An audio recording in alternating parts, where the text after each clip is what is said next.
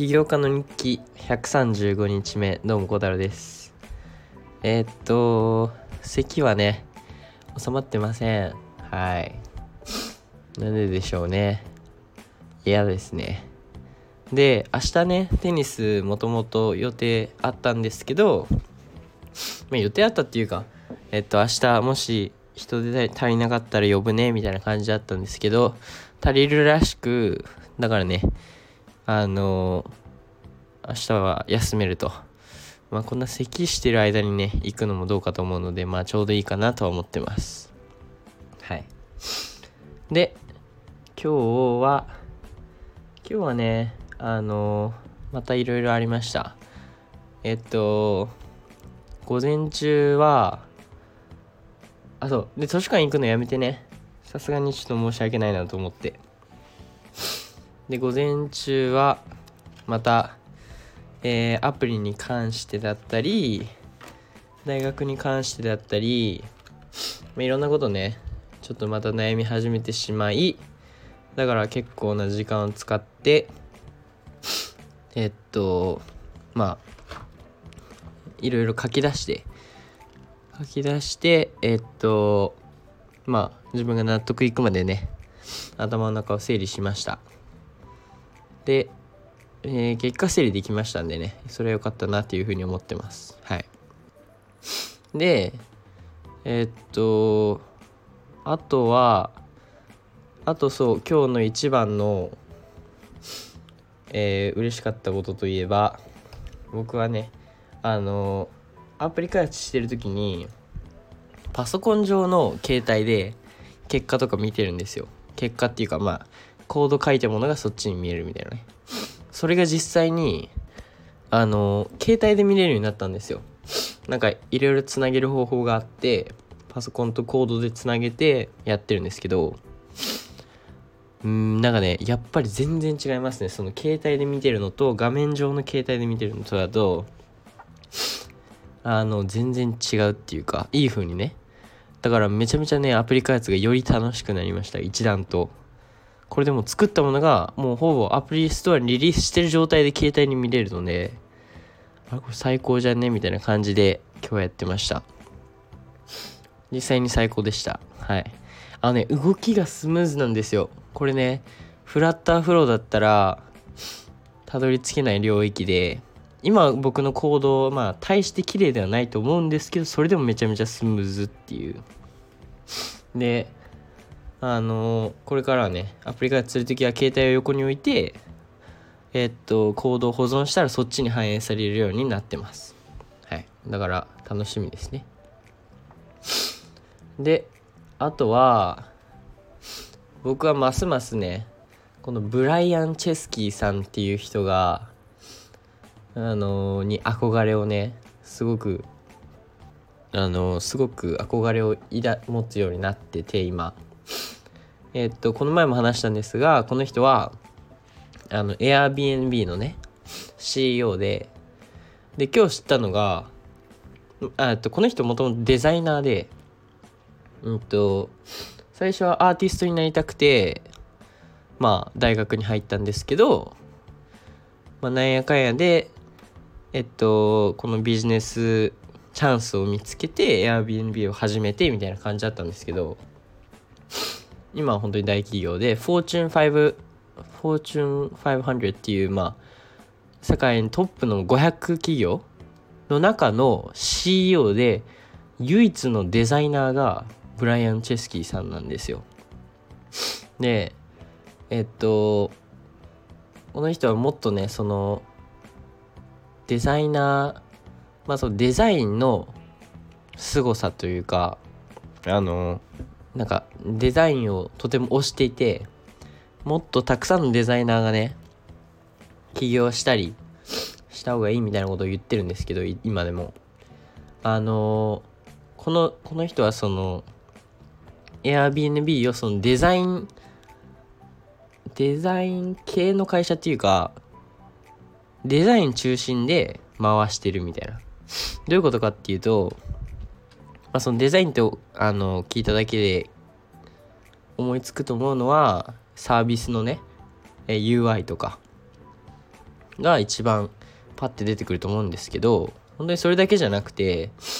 ブライアン・チェスキーさんは CEO の立場としてもちろんプロダクトのデザインもそうなんですけどあのあの UIUX もそうですしえー、っと例えばビジネスがどういうふうにうんとこれから成長していくのかっていうそういうプランとかもデザインしたりビジネス全体をデザインしたりチームをデザインしたりみたいな。とにかく全てをなんかデザインの観点で見ててなんかねめちゃめちゃ素敵だなというふうに思いました。な面白いあの CEO だなというか。でうんとなんかそういう風にしてるからこそなんかその、まあ、デザインで結構重要なのが、まあ、シンプルさを保つっていう風にあのあのよく言われるんですけどこの人が言う言ってたのはその、まあ、シンプルイコール機能を抜いていくとか、えー、チームから人を抜く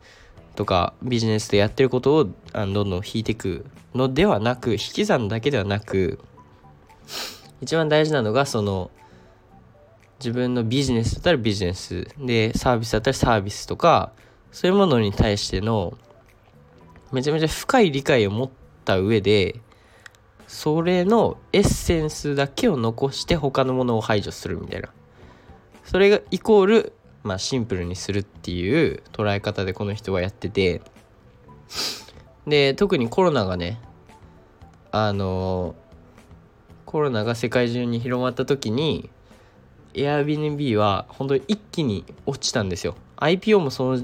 時点そのそれくらいでしてしたんですがなんかねめちゃめちゃえっと株価が一気に下がったり。でなんかこの人が言うには80%ぐらいが失われたみたいな。利益もそうですしみたいな。で Airbnb 終わるんじゃないかって言われてる中でこの人はこのデザインの考え方を持ってね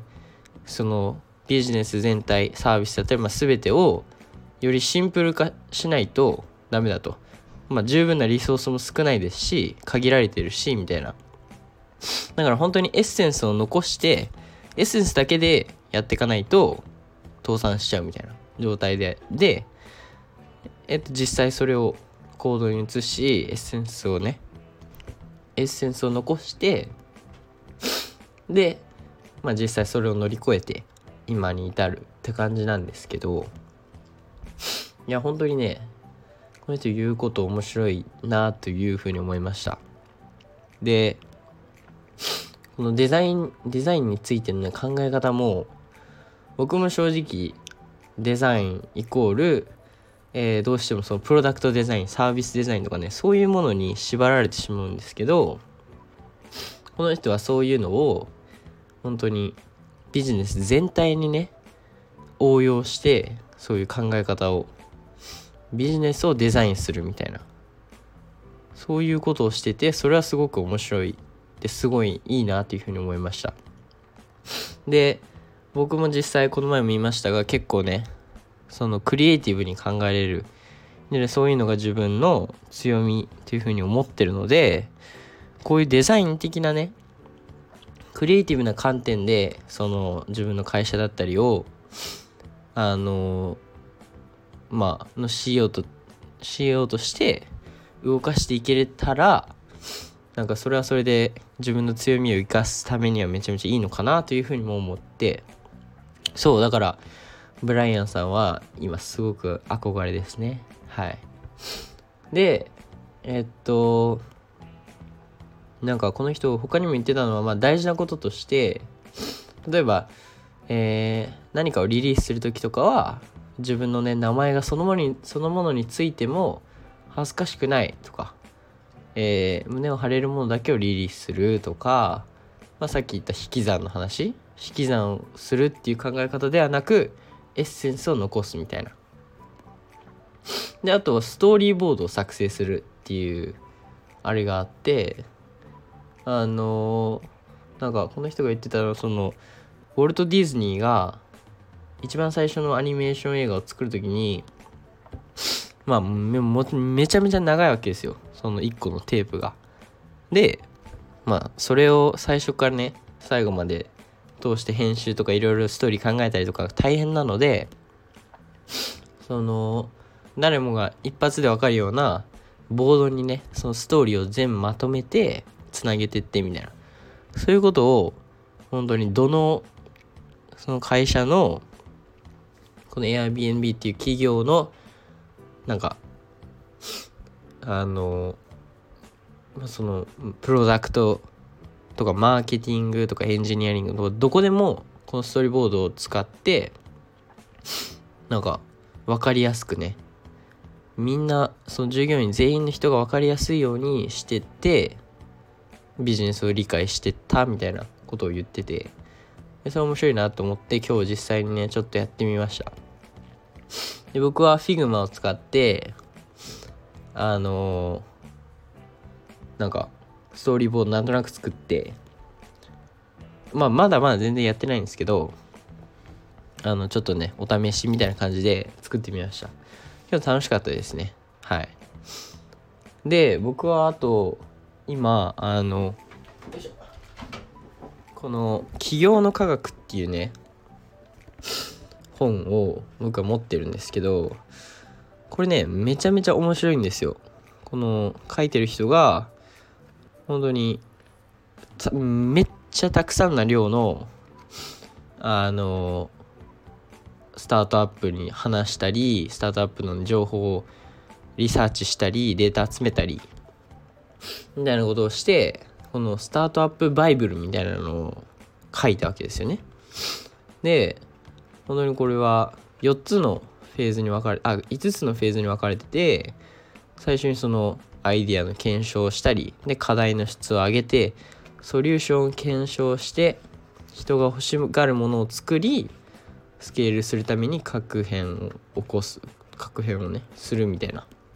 そういうことを書いてある本で僕実際これまだね最後まで終わらせてないんですけど本当にこっから学べることってすごく多いと思っててあのー、本当に最初のね数ページだけでもめちゃめちゃ